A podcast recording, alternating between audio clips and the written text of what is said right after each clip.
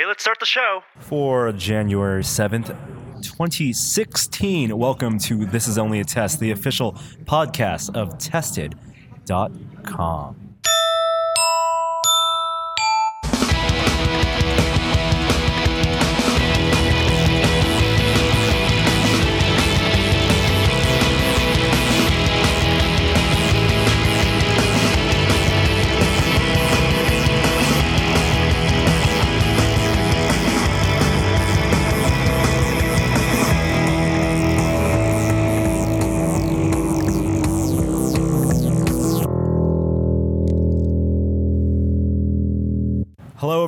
welcome to the first podcast of 2016. I'm Norm, your host this week, and we're coming to you live, or at least on location, from Las Vegas. I'm joined by Patrick Norton. Patrick Norton, how are you doing? Uh, I uh, yeah, I was I was actually thinking like eh, undead. Yes. not not not perhaps not entirely live, but certainly not dead yet. Yeah, we were going around yesterday, and we shot uh, I think eight videos yesterday. And near the end of the day, uh, a vendor which we were interested in asked us if we wanted to shoot another video, and I talked. To, I looked over to Joey, and Joey said, "I got I got a ten percent battery left." And I said, I told the guy, "Oh, we only have ten percent battery left." He said, "Is that the camera or you?" And I'm like, "I only have five percent battery left."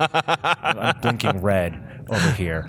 Uh, but uh, thank you guys, everyone, for joining us. We don't have video this week. We're actually sitting in the corner of the Venetian Casino Hotel, the ballrooms area, and uh, I wanted to go over CES like an overview of everything we've seen. We have a ton of videos coming out. Mm-hmm. Patrick, we've actually only just met up this afternoon to shoot a few videos, record this podcast. So I haven't, I don't know what you've seen so far.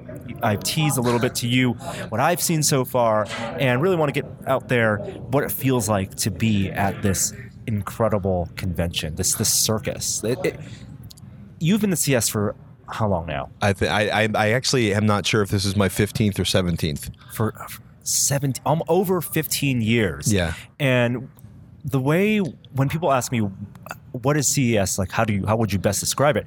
I'd say it's like it's like a World's Fair. Yeah, it's it's it's it's well, it's unhinged, right? Because you've got a couple hundred thousand people, maybe two or three thousand vendors, maybe even more than that now. Literally 10, 20, 30,000 products. Um, and it's ridiculous. Everything from USB right angle adapters to 85 inch 8K uh, screens to, oh, by the way, the automotive manufacturer have taken over the North Hall. Ford's up there, Toyota's up there. Um, and you get into things like I remember a few years ago when uh, the, the Samsung released the 8000 and they built this crazy egg out of panel, like the interior of the panel, like a Fabergé egg built out of you know 65 inch, you know Displays, Samsung 8000 displays, and the thing was 50 feet high. Oh my god. I when you remember were standing inside of it. Um, Totally. Now, a lot of people think you know CES isn't relevant anymore. Why does CX, CS exist? And certainly for for journalists, for people looking for Mm-hmm. cutting edge, it's not the event it used to be. No. you know, a lot of companies that used to make their big announcements don't. They either have their own events or just have abandoned the event completely. But there's still a lot here. So for vendors like you know car manufacturers or stereo makers or even the cable makers, what is CES to them? Well, it's you look at CES and it's this it's this huge gathering of eyeballs when you're talking about people on the ground, and these are analysts and vendors and buyers and other manufacturers, and so it's this really interesting mix of humanity that shows up here, and a huge amount of the international press. Like, you know, a long time ago, there was a very small number of you know uh, there was a very small number of press people here, and then it got bigger and bigger and bigger and bigger, um, where I literally say there's probably a couple thousand press people here in any given year, and so you come here, you know, and there's a number of things going on. You know that you are going to show up on Good Morning America. You know you're going to show up on Mashable. You know you're going to show up on you know all of these online news services. People will retweet weird, you know, retweet weird things your website has done. You will show up on you know international news media. You know, and, and it's funny because it used to be there was this you know, you know Microsoft had a huge presence here. Uh, They would do the Microsoft keynotes. exactly. Bill Gates, Steve Ballmer. You know, they kept trying to figure out how they're going to get in the home, how they're going to get in the home, and it never That's really right. worked out the way they expected it to. And eventually, they decided to stop cutting this giant check that secured the premier keynote.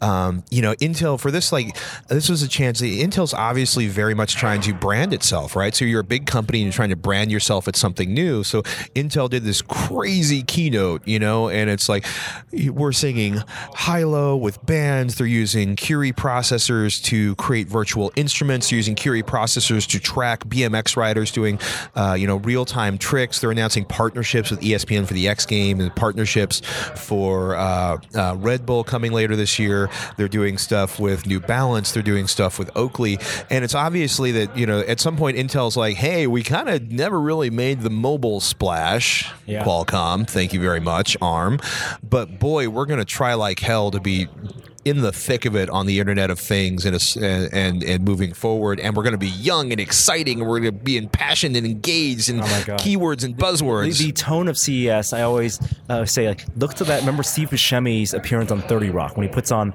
when he's that, that, that flash sideways where he's uh, he's wearing the he's at the high school and he has like he's he says, "What's happening, kids?" He's had that skateboard.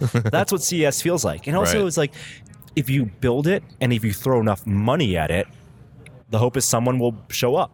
And people do, you know. Like Right. Good Morning America is there because there is money here, Right. And so if they feel like people should care, and then they put out the stories. Now, from your and my perspective, we can be a little more discerning, right. and we obviously don't want to just see the flashiest stuff and the most gimmicky things, Mm-hmm. the most buzzwordy things. But it is it's tough to hunt and find the things that we're actually going to care about, and the people out there, you guys listening, are going to care about.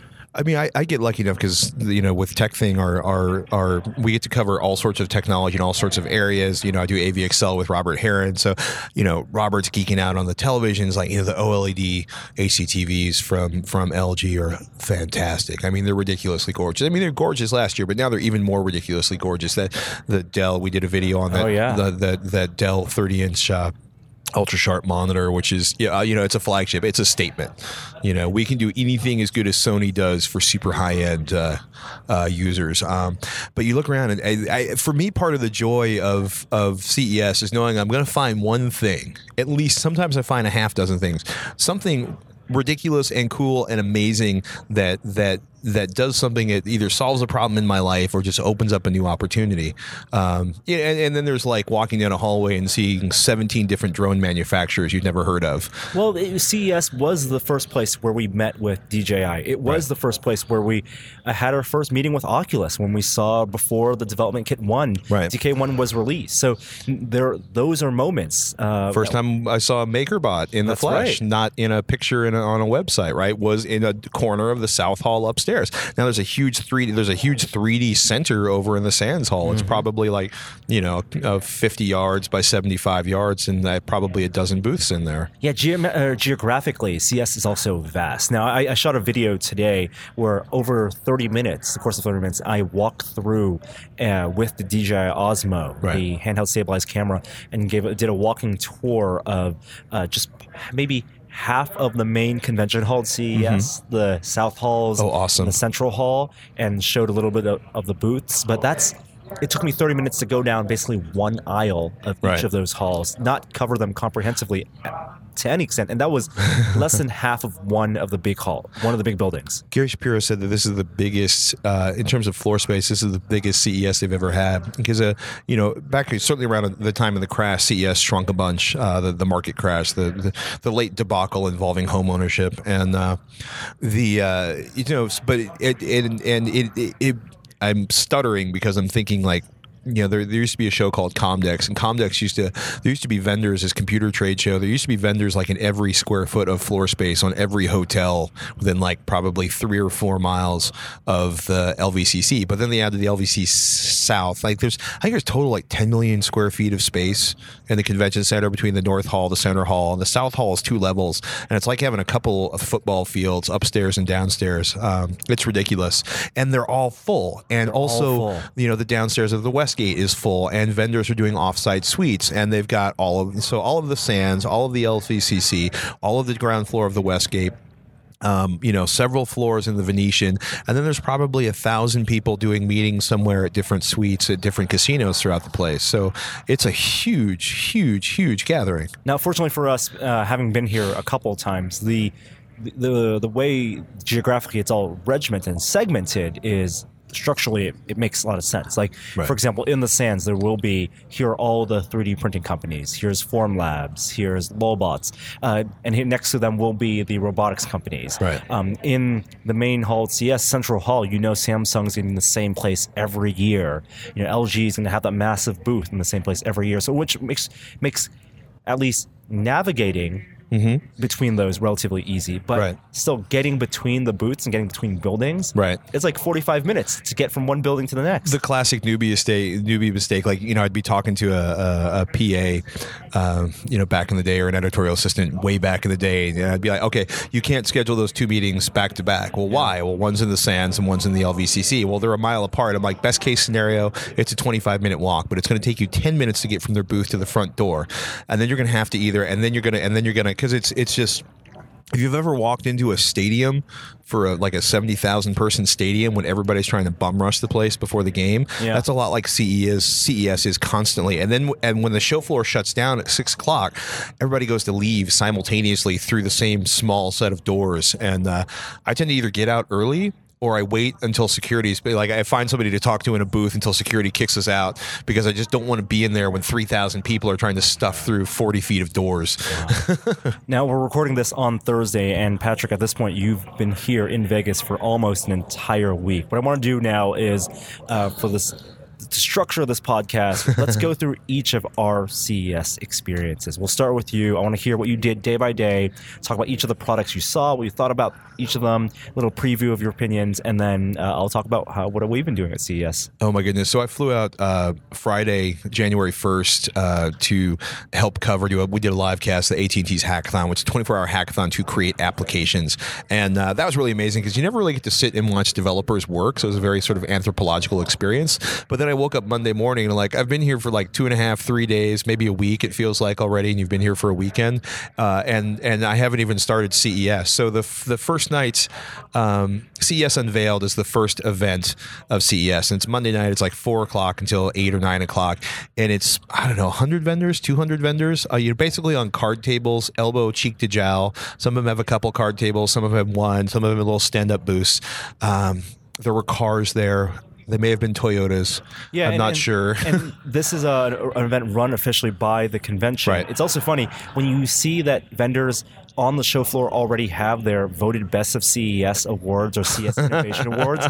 That's all done before the convention even started. Right. And it's all like they're being they're paying for recognition. Right in many cases. Yeah, there's a lot of award. I mean, it's funny. Like vendors love awards, um, but that was funny because you know there's there's so there's CES, the actual show, and the show floor. You know, so there's that's that's like Monday night, mm-hmm. and then Tuesday all day long is press day, and press day is is crazy because Samsung, LG. I mean, there's this laundry list of the biggest names, and then smaller companies you don't know who are maybe already huge in China or somewhere else and trying to break into the U.S. market all do press events. So, you know, my the the you know I, I skipped a bunch of stuff in the morning. Oh, that was the Ford announced uh, the Echo integration um, with the next generation of Sync three products, and wow. also it seems that people are starting to leave the show floor or a bus arrived if it's it's getting louder in the background. Um. We're on location. So Ford announced that they will have Echo Alexa integration. Exactly. Uh, yeah, and and you know, so you can check the status, and you know, you, you know, what's the battery charge on my C Max? What time is my car going to start itself? What temperature is it going to warm itself to? you know, the, and it's going to interact with the, you know, depending on whether you're calling it the Internet of Things, the connected home. Nobody likes home automation because that's like you know X10 people, you know, with with bad hairstyles and and La-Z-Boys apparently. And I love La-Z-Boys, and they have fashionable and stylish designs. My folks worked at La-Z-Boy for a long time, but the uh, but there's a connotation that's very negative. So now it's the connected connected home. Connected home IoT. So yeah, and and so it's an interesting. I, I, mean, I was shocked. I was like, wow. But the the flip side is one of the things we noticed at uh, at the hackathon was so many people there use the uh, Alexa to control their apps because Alexa works right now, and there's a functional it. SDK, and that is a big deal when you want consumers to you know Alexa turn on the light. I'm, I'm going to say Alexa three or four more times just so we get emails and yep. posts about people hammering on their screens because we've turned the Alexa Alexa, turn the light on. Alexa, play Gone with the Wind. Alexa, say something foul in Serbian. um, sorry. Um, it's, No, it, it, they have the SDK. Amazon's done a good job implementing the services like if this and that, and Right. also uh, it's it's a device that I actually use because the microphone system works. There's something to be said when it actually works. You know, so that's been it's funny because right we're we're basically looking at this three-legged battle, and this is one of the reasons you show up at CES, right? Battling, right? All the headphone companies are here. That's uh, obviously an area I like a lot. It's you know LG and Samsung are kind of toe to toe. These big, massive Korean companies, you know, and they didn't do a lot. Neither of them really felt like they did a lot of cell phones this year. Um, but you know, I'm a big fan of the Samsung AddWash, which is you know, a, a, there's a concept they came up with, and you know, if you do a lot of laundry because you have children, it sounds you know, unless you do I don't know, unless you do a lot of laundry. I do a lot of laundry. It may sound ridiculous, but you know, it's they're not like nobody was like having your nobody was having your your your dryer text you to tell you that the clothes were dry. You know, but the AddWash is basically like you pop open. There's a little door in the door, so you can add stuff to the laundry cycle without stopping or pausing the cycle and waiting for everything to unleash and drain down and allow you to throw something in. Brilliant. And that's really that was my response. I'm like, oh, I just bought a washing machine like six months ago. Damn it, damn it to hell, Jim. Um, the uh, but you know, and then then there was stuff that was so radically different. They didn't, you know, I think Samsung basically announced like one television, but the big announcement was their Tizen software and the fact that they've decided rather than making this sort of like in your face applications, we're going to develop an ecosystem for developers to make the television. Smart TVs are a thing of three years ago. Yeah. So what they did do is okay, they've got Tizen, they they have this operating system, and what they decided to approach it is like, what is the way for us to get you to the content you want to watch in the least painful way possible? I'm really looking forward to testing that because I really want to see it actually work. Well, that's one of the things I actually discovered uh, why I use the Xfinity system even more than you know my set-top box. Why you know I still pay for cable, I want those shows, but that box, the X1 system, is still my HDMI one Right. because they own the content. They, they have all the content partnerships, and they've made it super easy for me to press a button, say play Boardwalk Empire, and then get directly to that content and not have to fumble through menus. nice. And even though it's not, you know, they're drop frames, it's, it's not the fastest system. It's still, and sometimes it crashes. Right. You know that the idea, the fundamental idea of convenience, you cannot underestimate that. Convenience is, you know, it sounds silly, but but actually, I mean. You know, actually having a product that works when people try to use it is is kind of a big deal. Yeah. Uh, Robustness and you know the, the having a, the potential for a big platform and, and money making. That's that's nothing. That, Right. If you can't get people to actually use it and like it. yeah.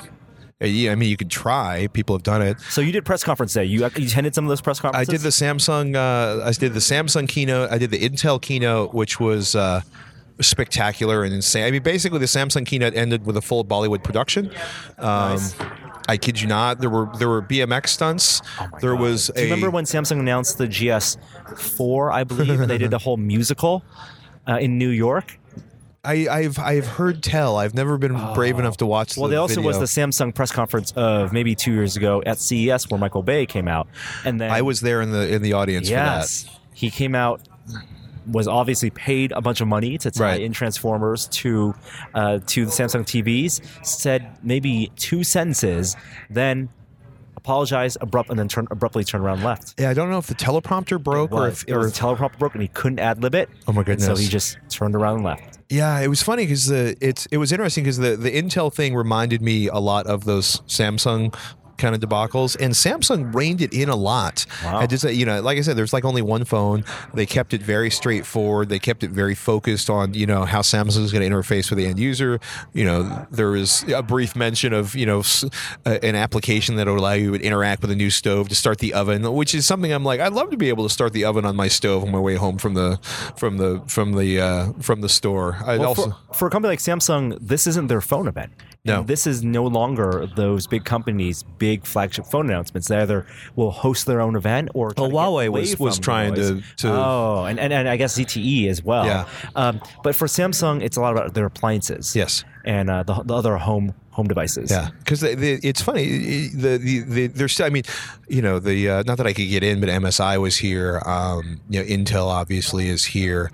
Um, Corsair. I got to talk to the see some of the new stuff coming from Corsair. We got to build some systems, Norm. Yeah. Oh, absolutely. We got to do some liquid cooling. And yeah. Did you see the the lapdog or the bulldog? Yes, I, I have I have I have partaken of the bulldog's joys. Mm. I like it better without the pad underneath it. Yeah, that's a lapdog. That's right. So yeah. I tried that foam pad um, mm-hmm. on the lapdog, and what I did not like, and this is for people who don't understand, Corsair is um, PC know, parts manufacturer. PC parts manufacturer. Very good power supplies, great, great cases. Yep. yep. Uh, but they also have a new product coming out called the Lapdog, mm-hmm. and it's a adapter for a keyboard they sell so you could, that you could use it on the couch. Yes, which is killer. If you have a, you know, I have a 100 inch screen off of my super inexpensive projector that looks really good. Like my seven year old projector is still going. I have a badass home theater system.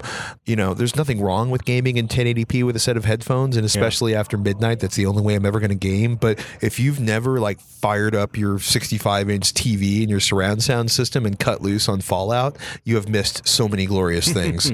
so, um, living room gaming, obviously, you enjoy it, uh, but there's no easy solution right now to get keyboard right. and mouse in the living room. And of course, there's like OS problems, DPI problems if you're right. trying to run Windows on a big screen. But just the fundamentals of input and not playing necessarily with right. just a gamepad or Valve Steam controller. Well, the lapdog, it's a foam pad on the bottom, it's like right. a memory foam, and there's a big um, mousing magnetic surface. removable, big yes. mousing surface, and then uh, a slot for the keyboard. Um, mouse. You basically pull the guts out of a Corsair keyboard and bolt them in place inside of the lapdog. Right. There's a little lid that flips up in the front that allows you to hide the cables. Uh, and they do. They basically they offer the one I was using was using a USB connection to tie it to the gaming machine, which I think is perfectly reasonable because I don't like gaming with with wireless, wireless. devices. I, I agree, reasonable. The thing that I wish it had was a magnetic detach for the USB. So if you plug it into your PC, right. and if someone trips over it, then like like those old uh, audio cables or mm-hmm. the Xbox controllers, it would just detach and not yank something.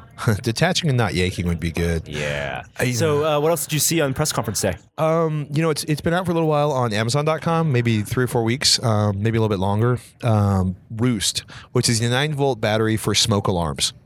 This is one of my favorite projects of the show. GetRoost.com is the website. I go to Amazon. Um, so this, I don't, I don't know exactly how they stumbled across this, um, but essentially, there's a reason why smoke alarms chirp mm-hmm. false alarms at like three in the morning. It's because in most of the world, or at least most of the United States, uh, that's usually the coldest part of the day, right? So a typical smoke alarm, a typical battery powered smoke alarm has an alkaline battery inside of it. Alkaline batteries produce electricity based on a chemical interaction. Mm-hmm. Chemical interactions slow down when the temperature goes down. So when you've when you're as a you know when your your ecobee or your Nest thermometer has scaled down the temperature for the evening and the heat is slowly leaving the house and the morning re-temperature warm up hasn't started and you get down into the you know whatever the lowest temperature of the day is that is the least amount of energy your battery is going to be producing. And if you've been sitting at like 7.2 whatever or you know 11.4 whatever whatever the magic voltage number is and as the battery cools off it's going to dip temporarily below that value and start the false alarm chirping at the ass crack of the early hours of the morning. Did not realize that. Neither did i, I so, so so what does roost do? So roost looks like a 9 volt battery because it is a 9 volt battery. It's lithium ion. Uh, i think they're claiming like five years of battery life but what's what makes it super awesome and ridiculous um, is it will essentially uh, use uh, it will broadcast you know it, was crazy. Like, i want to say it's wi-fi but the best thing is they just did if then then that integration. So mm-hmm. when the battery does legitimately start to get low it will send you a message. It mm. will send you a reminder using an if then then that command once which, every five years. Uh, yeah a reminder. What that would be nice. But as somebody who ended up replacing all the smoke alarms in their house due to some yeah while they were hardwired due to some false alarm issues i'm really down with with this and this working. Um, right. yeah sounds like a simple solution to something that not many people think about out. Right. adds again a little bit of convenience that makes your life easier. Yeah, I mean, uh, Hunter Fans is here. They did a HomeKit Ready fan, which also may sound ridiculous, but uh, I, I, think ceiling fans are absolutely fantastic, and it's nice for them to be able, nice for a relatively affordable brand to be available that will allow me to integrate my thermostat and the fans in to help keep the air moving around in my house, which keeps the temperature and helps us, you know, uh, save energy. It sounds ridiculous, but it's fun to talk. If you get to talk to an engineer about what it takes to actually deal with, you know, HomeKit or to deal with, um, you know, Amazon's Echo. You know, because it's funny, right? We've got this three-way battle right now, basically between Samsung, Apple, and uh, um, wow, there's a great big, really important name there that's gone far, Amazon, far away. Samsung, uh, Samsung, Apple, and Well, it'll come back to me eventually. right. Google, duh.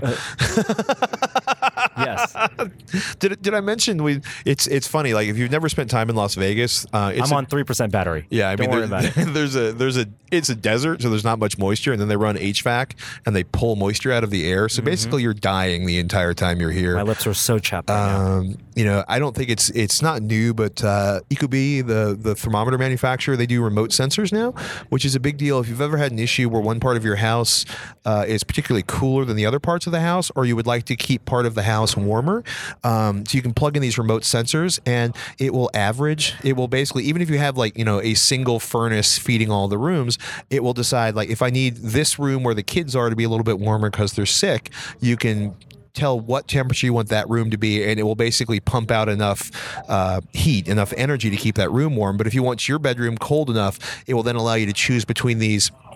And it will automatically find a midpoint between these two and maintain this, which sounds silly, but if you spend a lot of time screwing around with, you know, automated thermometers from incredibly high-profile manufacturers that do things like shut off, uh, even when you have people in the room with them, and drop your house twenty degrees in in, in, in uh, a few days, it's it's it's it's interesting, right? Because all of these you know everybody's trying to think to be open but it's still you end up having to be like well we got to work with homekit and we've got to work with SmartThings and we've got to work with and um, i think it's going to be really interesting to watch all of this evolve over the next couple years or just fall apart and piss everybody off and destroy the potential market for it Yeah, and it needs to be transparent and easy for people to install and easy to maintain. It also needs to work. Um, Prevoro was really cool. Um, um, dude, like I'm going to make you talk now before I start No, talking absolutely. about. So, all right, that Tuesday. Tuesday was press conference day. Now we arrived on Monday night, and uh, we decided not to go to CES Unveiled because it, it didn't have a lot of value for us. So, our first Right. big thing on press conference day was not attending the press conferences because we feel like it's it's mostly for broadcast media. Sure. It's for you know international media, It is. news media, and they want to get their big cameras out there, get the CEOs on stage, do a big, big you know, sh- uh, big pony dance, and and for us. Either get the pre-briefings or you can watch a live stream. Right. You know, it's not going to be really valuable. Uh, so we went to an event called the Drone Rodeo. out at by the I can't remember the name of it. There's an amazing shooting range out on the There edge of the desert here. Yes, it's that's fantastic. right. It's about a half an hour away, and it's the second year that they ran this. Uh, last year, DJI, uh, the big drone manufacturer, sponsored it uh, along with a few other companies, and they rented out part of the gun range for a full day to do quadcopter races, to do quadcopter fights, to show off new FPV gear. And uh, this year, uh, 3D Robotics sponsored it, and they brought us out on a big shuttle uh, in the morning. Now, the problem, it turned out, was that when the night before we looked at the drone rodeos the next day, there's a 30% chance of rain for the drone rodeo, which eventually no. turned to 100% chance of rain. 30% of the time, it's 100% of the time. It rained. So we got there and we were planning on spending a full day there, checking out a lot of different quadcopters, different technologies, getting some test flights outdoors. Um, rained out completely. Eventually, we're just huddled into this small tent and uh, Oh, talking to no. some- just a few manufacturers. Now, I did get to chat with some interesting people. So uh, Nixie was there last Oh, year. Do you remember Nixie? Nixie the- Pixel. Uh, Nixie. They Oh. made uh, no, no, no. No, the uh, Dixie, the manufacturer. the drone. It's, Sorry. it's a small drone maker. And last year at Intel's press conference, they had the uh, Edison Challenge. And Really? these were the winners of the Edison is Intel's small uh, IoT chip. Size of a quarter, um, and this drone maker uh, made a small, small quad, 3D printed quad, where that you wear on your wrist, you flip it off. Oh, and then it, it throw out, unfolds and then follows and you the, and then comes back like a boomerang. for rock climbers. Yes, exa- exactly. The idea You know, is that you know for rock climbers. or for uh, if you're on the uh, edge of a bridge, right? That Throw it off the lucrative bridge, rock climbing and market. then, and then grab it back. And you it was cool. It was a cool demo. Cool demo. Flew out, comes back, took a picture, um, and uh, they may not be using Intel Edison anymore, but they're still working on it. And so we did an interview with them, talking about just like what the difficulties of creating an algorithm so that the quadcopter can take the known variables, its height, the direction where the, it starts from, how many rotations it's made. Find because you're asking a quadcopter that you're throwing away from you to one stabilize itself, know where it came from, and then to be a photographer and take a picture of you that you can actually use and care about, Right. and then come back to you. That's asking a lot. That's actually uh, no. It's that's a tremendous amount. It was it was funny. The uh, um, it's going to take me a second to remember the name right now. In the middle of uh, it was a very long Intel on late in the day on Tuesday. Intel did their their big thing, and one of the things they did was. Uh, um, their RealSense uh, camera system integrated Oh, on into Yuneec, a drone. on the Thank Typhoon, you, yeah. Yuneec through Typhoon, um, which you know the last time we did a demonstration like this, they were basically you know priceless prototypes. Yeah. And and Typhoon's supposed to ship this for two thousand dollars later this year, but it's following the. Uh, the mountain biker through, Mm-hmm. and they, they basically had this crazy like net covered cage that ran the entire length of like seven, probably fifty yards along the side of this huge, huge room, and uh, and the mountain biker, the the drone is following the mountain biker, and a mock tree falls in their mock forest, and then the drone leaps out of the way and follows the mountain right. biker. But we were sitting next to the, we were in the Intel booth recording TekThing, and and we were watching, you know, the guys like the drones chasing the guy, and it's avoiding this giant pillar in the middle of the drone cage. But it's it's kind of awesome, and there's also part of me that's like. This is the way that Skynet starts.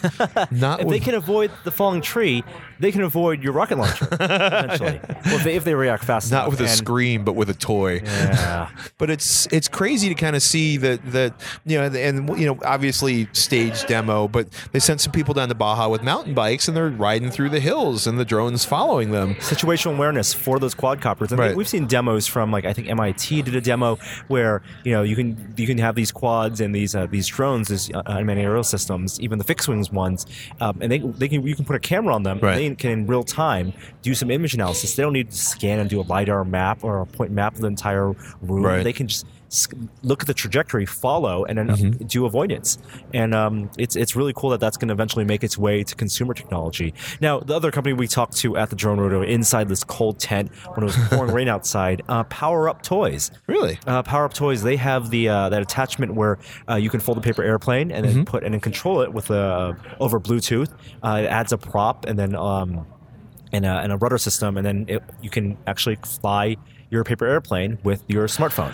Uh, they have a new new model oh thank you a new model called the uh, the Power Up FPV. Now it adds an additional prop. It's two props. It's made for bigger Oh, planes and has a camera now, so you can actually fly it uh, with FPV. it was it was not the most satisfying experience for my son to attempt to fly the first one um, Maybe you should have folded a better paper airplane for him.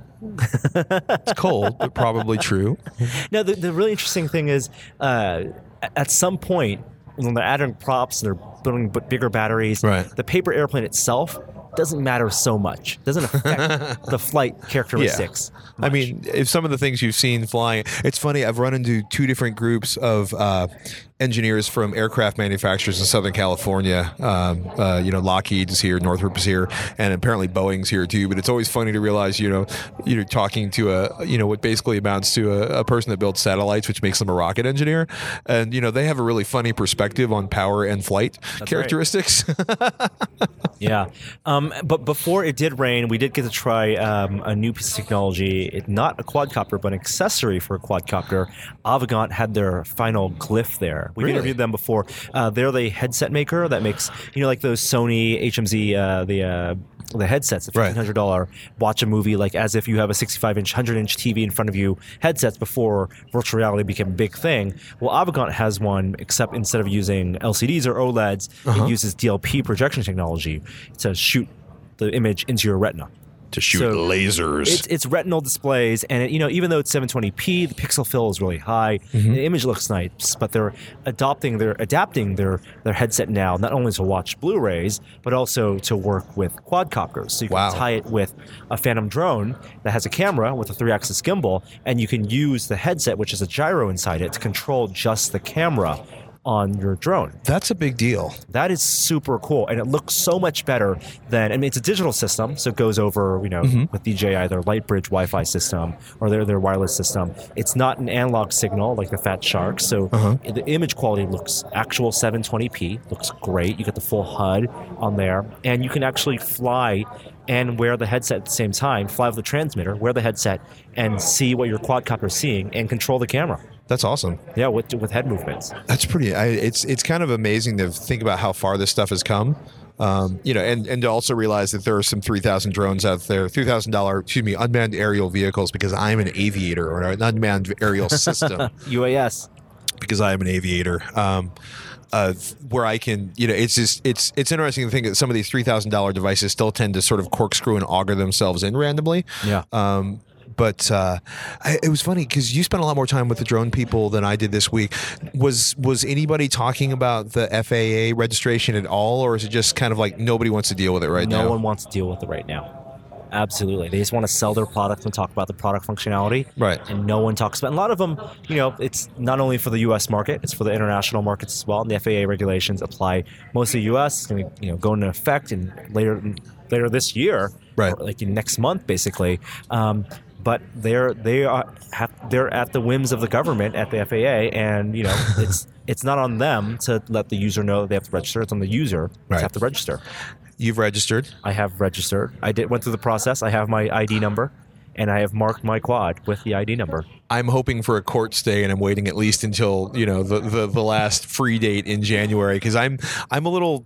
I'm a little nervous about telling everybody in, in my part of the state of California that I have stuff they might want to steal in my house. As well, you should be, because it is going to be a publicly accessible database. If someone finds your quad, because you have to mark all of your Right. quads, they can look it up and find your name and your address. And before anybody goes, well, that's just not likely to happen, try to remember we all fly in parks here in California and we all gather in groups and there's lots of people wandering around and asking questions. All it takes is someone with a smartphone to take a picture of the Right. number, and that's it. Yeah. And they can look it up. And who knows how? I mean, hopefully the database is secure, but you know we've seen plenty of leaks uh, and, and hacks in the databases. So many secure data. Yeah. Somebody asked me what, what 2015 was for me, and I was like, Windows 10 rocked and everything else got hacked. Yeah. now there are plenty of product categories that we see emerge at CES that Right. now become saturated. You know, quadcopters and drones definitely one of them. Uh, VR definitely ha- is getting there to a Right. point where you know there's a cream of the crop, and then there's a lot of uh, Me Too VR companies, uh, but also action cameras. Everyone's making an action camera these days. Um, there's an interview I did, and I'm moving, jumping a little ahead with Nikon. Sure. They have a 360 action camera. You know, 360 degree. They say Right. it's for VR. It's for 360 video. It was amazing. They announced the product. It's coming out later this year. I did an interview with one of the representatives, and he literally said the same four things over and over again without giving any information about the actual product. he said it was 4K. He said it was rugged. And that's basically it. And it's 360 degrees. How, 360 degrees, 4K, 4K, 360 degree video, and it's right. 4K, 660 video, right. And, and there, there are adapters. There, there will be Oh, accessories for it. 4K, 360 degree video, rugged, and adapters. Yeah, it's well, it's funny because because you know. It, opinions are divided. Like Ricoh's had the Theta out for a while. Theta S, I want to say, is the last Which I one that like it. out. Yeah, it's a good device. You know, it's gonna the the Nikon should be a lot higher resolution. Uh, although I was listening to people uh, argue about whether or not it was high enough resolution, which is always an interesting challenge. Um, you know, and there's like it's so funny. There's this entire category of products you don't see as often at CES, but you sometimes run into where you know brands that maybe you know you might know from your youth or your mom and dad are familiar with or your grandparents would know like zenith is a classic or you know polaroid on a television makes no sense except that there are people that recognize polaroid and, and they have warm fuzzy It's just a feelings holding company. Anyone can license it. Exactly. Yeah. Or you know, you're like, oh, it's a Kodak camera. It's going to be awesome, but it turns out it's it's it's somebody licensing the Kodak name to put on a product. And I bring all that up because there's literally like 75 different names you've never heard of that are going to have some fantastic action cams on the you know like on the shelves in your local Walgreens and or your supermarkets. Yeah, it's smallest 4K camera, you know, bendable 4K camera, wearable 4K camera. Combine all the buzzwords. Now, all of this leads up to one device that you asked me earlier today. What Right. was one device I actually liked and that surprised me? And we talked about wanting to find something that actually is surprising and useful at CES. Mm-hmm. One of the things I actually like a lot that I don't know if actually will succeed because there are some definitely some downsides, but ended up being a 4K camera. Really? And it's a 4K camera made by uh, Livestream, which is a streaming service. They're a competitor to you know YouTube and Twitch, Sure. and do uh, subscription-based live streaming.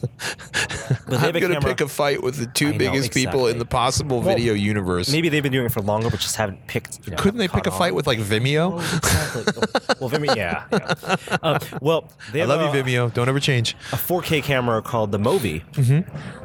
And what's interesting is that they're actually using 4K to make it useful. So it's a camera for live events and for live streaming or for podcasting, for example. But the idea is it's tied to uh, the video from the camera is streamed to your phone. Really? And on your phone, the image recognition software recognizes faces or lets you create segments of the 4K image, so rectangles, so crop up to as small as 720. So imagine if we have a scene, you know, you're recording a podcast and there are four talking heads. You can on the app draw four boxes around the four heads or recognize where the four heads are, and then you press a button and it'll switch to a live video mixing mode. And you're basically in real time editing the 4K video, switching between crops, creating pans and zooms from the 4K down to 1080 down to 720. Nice. Saving that in real time on the micro SD card. That's pretty awesome. Yeah.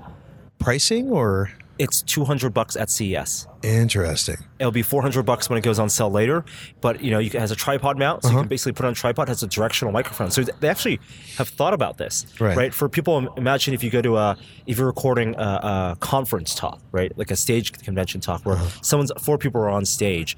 Uh, if you don't manually edit the video or you know be the director, you can press auto, and it'll recognize faces. It'll know when someone's talking. It'll use the directional mic to isolate their talk, their voice, Right. and then zoom or crop to them and basically you have the functionality of a of a digital TriCaster on your phone with one camera And it works. and with the demo it looked like it worked yeah That's pretty amazing. is that a pretty good idea Well, I'm just laughing because, like, you know, I went from a seven million dollar studio, um, or two studios It cost seven million dollars, to like a five thousand dollar TriCaster, to you know, watching people shoot video on YouTube, and now it's now it's two hundred dollars. $200 with one camera Right. one camera setup that you can do nine views That's basically. pretty crazy if it actually works. and do pans. I mean, it's gonna make everyone, you know, a, an armchair, you know, video mixer, and everyone's gonna go cut, cut, cut, cut, you know, switch, switch, switch, switch. But it's it's neat functionality. Damn it, Norm! I need the passion. Where's the pathos? slow in that zoom and, and they did some cool, pretty cool things you know you you pinch the zoom and how long that zoom action is is how how fast the, the pan will be the will be. Really? so they've done some neat things so it actually you know gives you some options to be creative with the way you video switch It's always neat when you run into some sort of UI thing that actually makes sense and It's then all actually works. yeah Yeah. So I actually saw that at the PepCom event, which is what uh, press day concludes with. So that first Tuesday of CES, all the press end up going to this uh, what they call the PepCom Digital Experience. It's like homecoming. It is, and it's in a giant ballroom. It's like the homecoming dance. Right. There's a theme.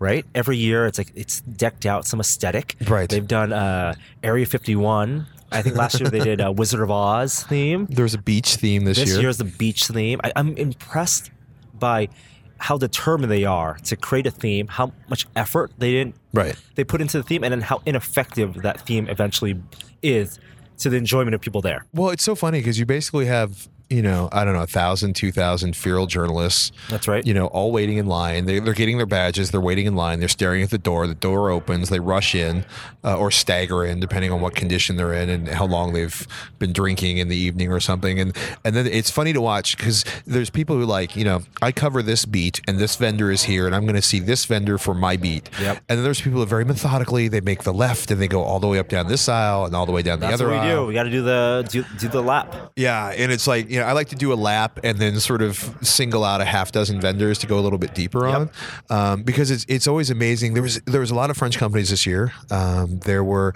a lot more actually sort of people behind the scenes. You know, the companies that make the stuff that are used by companies you buy stuff from. um, you know, the suppliers. Um, I don't know. It was interesting. Like I got to see. Uh, it's it was a Kickstarter program. I really liked. Uh, New Matter has a 3D printer, and obviously, like like I love my printer, but I am not qualified to to rate or evaluate 3D printers. Tested.com has an outstanding human being who who has forgotten more than I will ever understand about 3D printing. But it was interesting to see somebody do a 3D printer that was not just a Me Too design, that was both aesthetically clean, and they did the simple act of like, okay, you know, the head's going to do Z axis, and we're going to do X and Y by moving the table. And it looked, you know, compared to so many of the inexpensive uh, printers we've seen, although now the monoprice is dropping a $199 3D printer, which I, I want to find and evaluate uh, just out of personal curiosity. Um, it was interesting to look at this and to you know to realize you know because there's so many 3d printer manufacturers right now and there's there's you know it's kind of curious to watch this evolve you know because I, I think I, I think Will, if I I may mention Will, like I think Will's like like fallen in love with 3D printing and had his heart broken, and and it's just like taking a break from 3D printing. Like, yeah, I mean, in terms of C- desktop CNC, the things that we're more interested, a little more interested in, are laser cutters and you know desktop milling yeah, because the thousand dollar CNC mill from that's from right. Monoprice. Um, uh, So what else? I mean, you mentioned the French companies being at the Pepcom event. I talked to Parrot, and they had what I thought was a really interesting product. They did the you know the AR drone, AR drone two, and the Bebop, Bebop two drones. They actually they make speakers. That's their that's one of their big businesses. Huh. They also uh, now this year they're putting out a fixed wing drone. It's called the Parrot Disco. I And- couldn't figure out like what. Wait, the disco? What's the disco? And then Shannon told me like, oh, it's it's a plane, and I'm like, what? Well, their their quadcopter is called the Bebop. Right. So I guess their fixed wing one. I don't know why they call it the disco. It, it uh, the stra- the naming convention is strange, Hot, but it is hotter disco. It's a Quentin Tarantino reference in honor of the Hateful Eight coming out on Christmas Day. Sorry, I really wanted to see that in you know super ultra maxi 70. Panavision. Yeah, Yeah. It's I'll find I'll see it before it goes away. Yeah, the, the road show is still going on. Uh, so the Disco fixed wing uh, UAS, which hobbyists have been flying them for you know for Ever. long time, and FPV fl- uh, hobbyists have been flying them for the past couple years, especially. Um, a lot of quadcopter people who build racing quadcopters and fly them with FPV have now also adopted fixed wing craft because they fly faster, they go further, and it's good enough. It's really thrilling to fly one of those. Uh, but Parrot is doing one that's ready to fly out of the box. So you have a transmitter, you literally throw this foam aircraft with one big prop up in the air. It flies up to 30 meters and goes in circles until you're ready to control it with the transmitter. And then you can fly it with FPV with glasses, um, and you can hit a button and it'll come home and it'll land. Is it using an actual discrete handheld remote controller? Or am I still forced to use my iPhone and suffer? So it is using a discrete controller with a Wi-Fi extender, but the problem is Wi-Fi. I think is their problem. They're still using a Wi-Fi signal and a Wi-Fi extender, which all their devices do because you can fly it with just the app on the Right. phone, and they're not doing dedicated 2.4 gigahertz. It's funny. Somebody's like, "Oh, DJI's got a new, you know, drone, and it's it's two hundred dollars less, and it's Wi-Fi, so the range is going to be significantly reduced." Exactly. Um, yeah, and they actually just lowered the prices of the the Phantom 3 by 200 bucks. Nice. Phantom 3 Advance is only 800 bucks now. It's my favorite quadcopter from last year. His favorite quadcaster, quadcaster, So we're, we're- quadcopter. were you at PepCom? Were you at the digital experience? I was at Digital Experience. Um, Anything there that you want to call out? I'm really embarrassed to say I'm I'm I'm a little at this point between uh, the the three different shows have all kind of bleared together into a into a what kind of a smear inside of my head, um, and I, and I, I would like to apologize to all of the events should I be mentioning someone who was not at their events or vice versa. Um, but it was funny. Uh, Privoro was really interesting.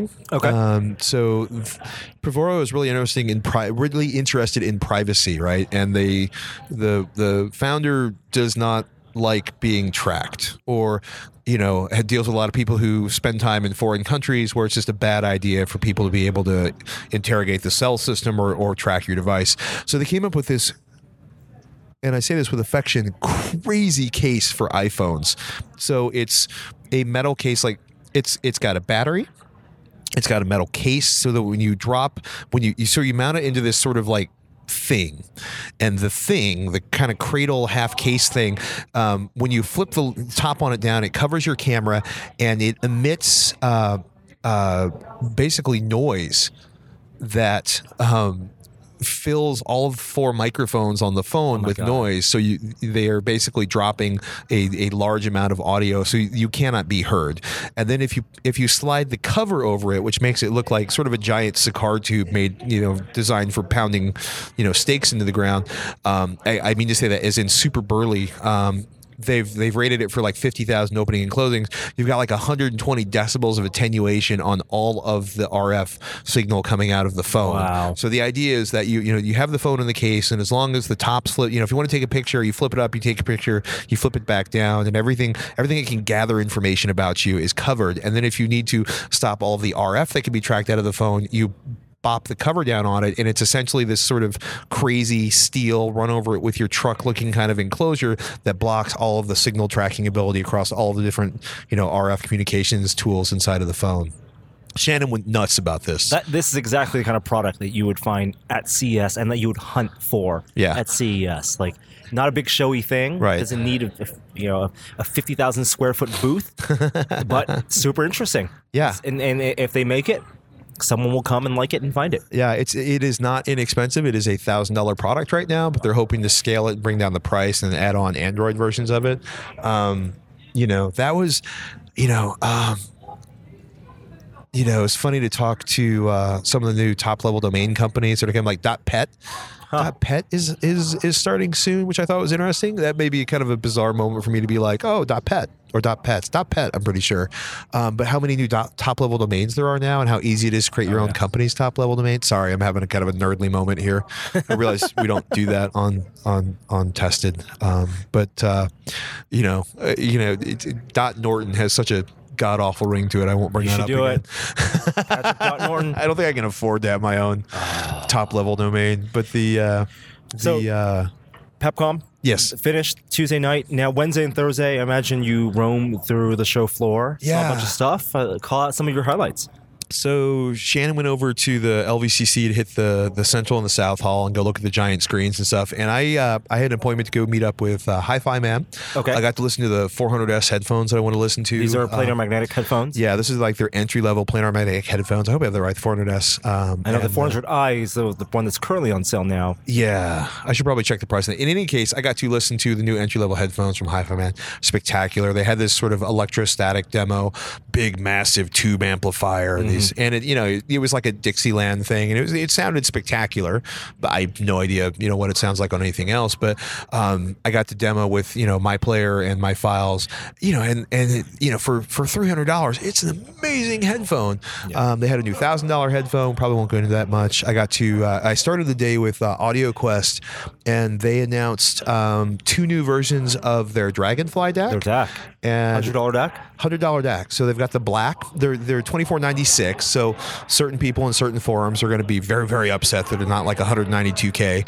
Um, but for the vast, you know, you know, the, AudioQuest is like, we understand, but for the vast majority of people and the vast majority of music it's being consumed, 2496 is way more than enough. Um, and it was interesting. They also have, they've been talking about the Beetle for a while, but they have their new Bluetooth adapter. So you know you can send your Bluetooth to this device, and then it has a DAC, and we'll send it to your stereo uh, amplifier, whatever it's connected to. So those look really really clean. But it's like ninety nine dollars for the Dragonfly Black, and then if you if you are someone who has a you know a super difficult to drive headphone, they have the Red, which is one hundred ninety nine dollars, and has a significantly increased voltage over the traditional Dragonfly. So Awesome. High end audio. And we actually shot a video with you about some amazing bookshelf speakers that you could not stop talking about. I, I want to go buy some. I, I sat in the, the Magic the Hot seat in, in their demo suite, and it sounded amazing. These are ELAC speakers. ELAC speakers. Uh, Andrew Jones joined ELAC. He's he's worked for all of these amazing companies. I got to interview him, which was like a, I you know I probably look like a starry eyed geek uh, in total fanboy, and I was. Um, but he worked for Kef back in the day. He you know most recently worked for Pioneer, and he sat down and there's these uh, fantastic. You know they're just the the Kef's Uni-Fi. They're available in April. Um, they sound extraordinary. They're they're basically uh, the first thing I've heard since uh, Kef's uh, LS50. Um, so Elac's uh, Uni-Fi uh, is the B5 um, bookshelf loudspeaker, and then they've got uh, the F5, which is the floor standing speaker and a center channel speaker.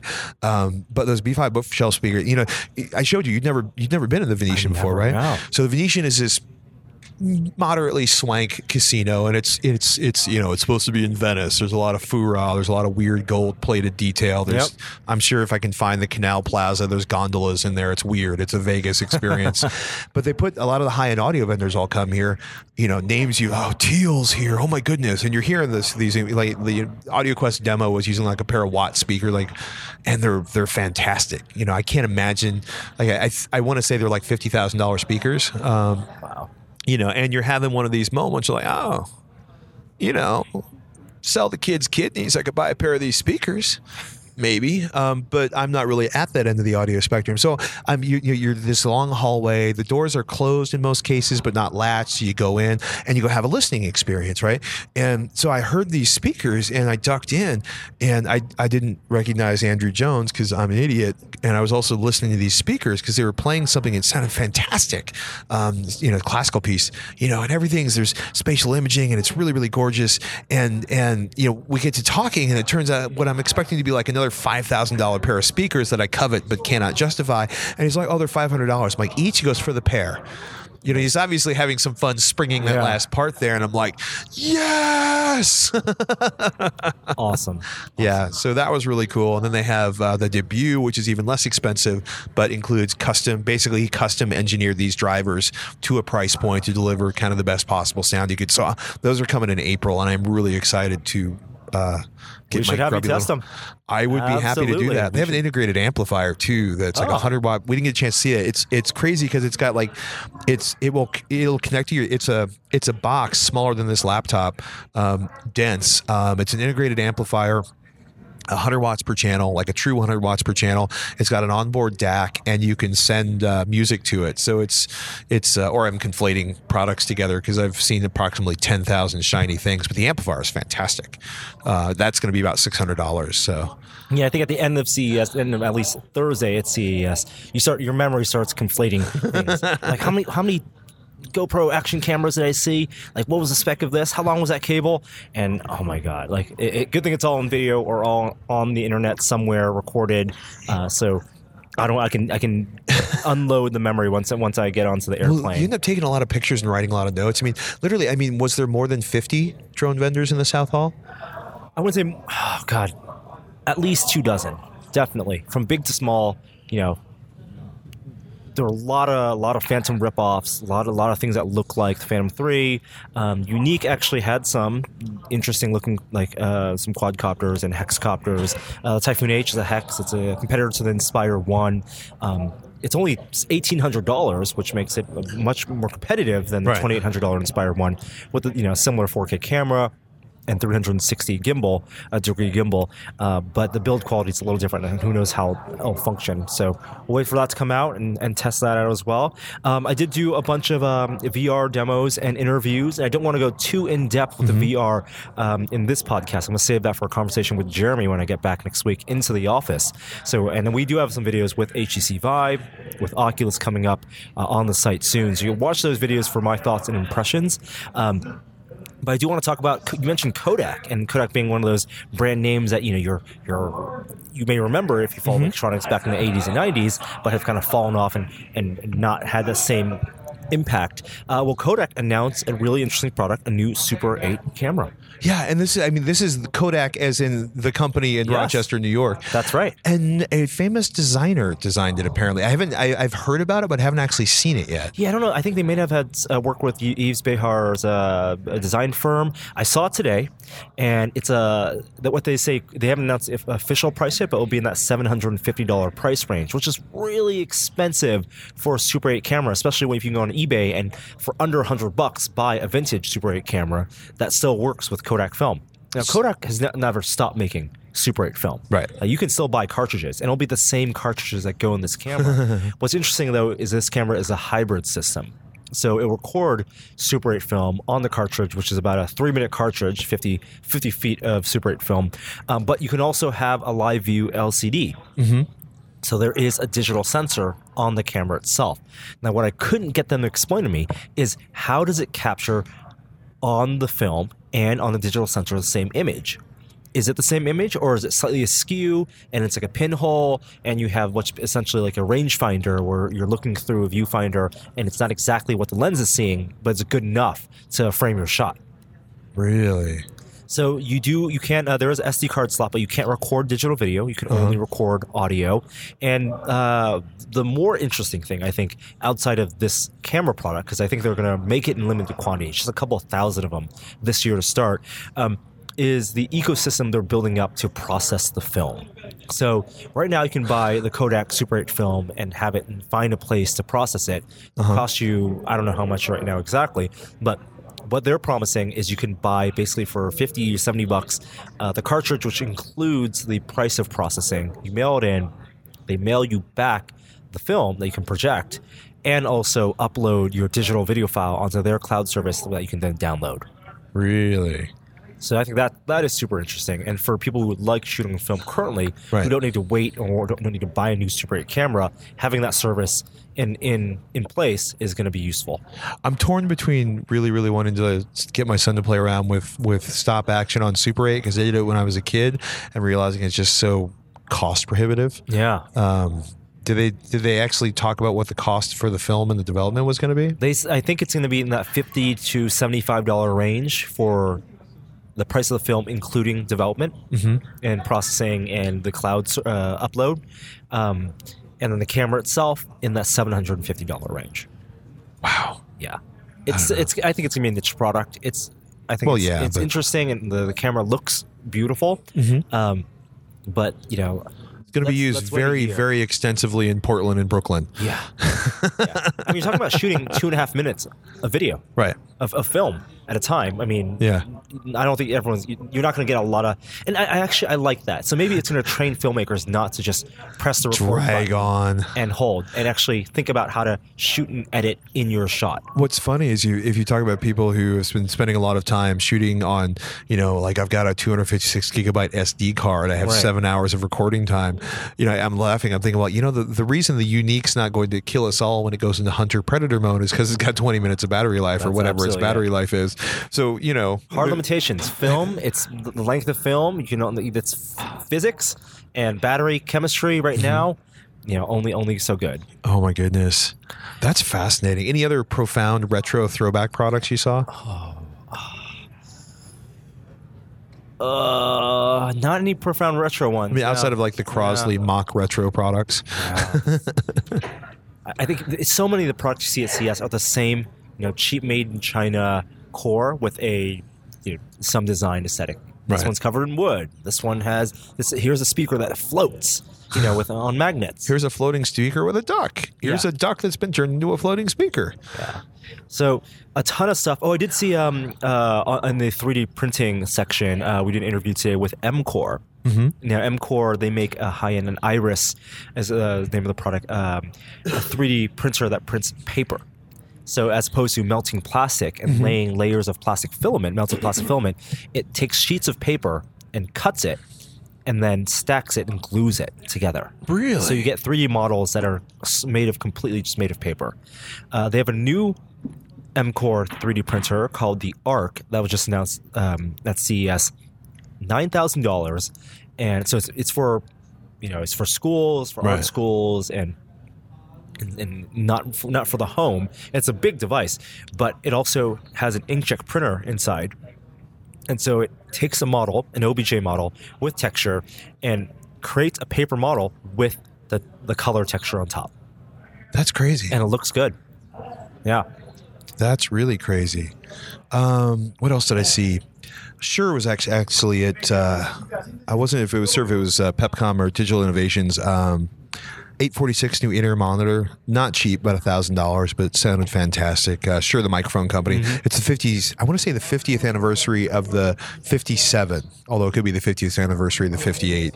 Um, I finally got to hear the KSE 1500. They've spent like eight years designing an in-ear monitor that's actually an electrostatic. Wow. Um, so it's like like normally you see electrostatics like stack speakers. It looks like a pair of Kleenex boxes strapped to the side of your head. That was really really interesting. Although it was a horrible environment to. Uh, to audition uh, headphones in because it was there's like 600 people all trying to get the story of CES, um, but uh, and they have the SRH 1540, which are a sealed headphone that sounds really fantastic. Um, Sennheiser's here with the uh, their new update to the HD 800. Yeah, you're you're here for one more day. So I'm leaving tomorrow morning. What are the things that you're going to look for on the show floor that people can get excited about and find as you reported on TekThing? I really want to find. Uh, I really want to find Monoprice because they they're doing. You know, obviously they've become kind of our go-to for cables over the last couple of years, and they've done some really really interesting, inexpensive um, monitors. Right, they were kind of bringing over the Korean, you know, off-brand, the Catleap type monitors. Um, You know, I'm going to get a chance to spend some more time auditioning those Sennheiser headphones. Um, I just also want to spend some time looking around at all the shiny stuff. Yeah. I'm really excited that we finally have sort of a launch date. You know, like Q1 this year. Like Samsung's going to have an Ultra Blu-ray player. You know, we've we've got an HDR spec, although things are going to evolve a little bit in the next year. I want to see I want to see 4K content off of a disc at proper bandwidth and not have to deal with the fact that you know if I try to watch you know a Netflix video at seven o'clock on a Friday and all my neighbors start to watch videos and Comcast throttles us and everything's a giant bag of sucks. So um, see the more 4K, you know, finally see it have finally having like you know it's 30 titles. It's just like the launch of Blu-ray, except more titles. But it'll be 30 titles at launch. Uh, that'll want us. That's going to be out at the end of March. They're taking pre-orders now. Um, I might try to get into some of the VR demos, but Yeah. uh, mostly also just want to walk around the South Hall and get a, a you know kind of a look at what everybody's doing and and see what I haven't seen so far. Awesome. Well, can't wait to hear what your impressions are of those products. Uh, where can people find more of those impressions and your content? Oh man, you can find Shannon and I on tekthing.com. That's at well tekthing.com or youtube.com slash tekthing. We did a whole I, I don't know how long it is. We also uh, we bought Robert Heron, who's my partner on AVExcel, which we just launched, which is uh, we used to do a show called HD Nation, and it's all about home theater and home entertainment. Robert has seen I think every single television at CES, right? Because that's what he does. He evaluates televisions, and uh, uh, he has a lot of cool stuff to say about what's going on with LG, what's going on with Samsung. He saw a fantastic uh, uh, projector demonstration from Oppo that he's really excited about. So, Ooh, I'm going to be in the market this year for new projector. So dude, do you have a projector yet at home? I don't. So I, I'm, I'm my first Projector changed everything. Projector Quest. I, I, you got to talk to Robert. It's, I- I it's definitely You should get Robert actually on the podcast. It's, it is. I. I can't go back to a, a regular like you know even I mean uh, I I I I I I I've had a hundred inch screen like I bought a seven hundred dollar refurbished Optoma projector like Mm-hmm. six or seven years ago, and it has been amazing. I've had a hundred inch screen in my home for a long time, and uh, although I am I'm totally satisfied with it until I see like a plasma or like the OLEDs, and I realize how gray my blacks are and how Yep. badly I want the full blacks of the newer technologies. So I just got to con my wife into letting me upgrade the uh, the projector. Don't sell your children. Not not just yet. Wait for the right product. You gotta wait. Those speakers, you got the five hundred dollar version. Wait for the right product. I only had to wait three you only have a few children to sell. I only have two children to sell. Sell them dearly. yes. Well, we'll have more on tested. Uh, Again, I apologize for the audio quality. We're recording literally. My child is not here.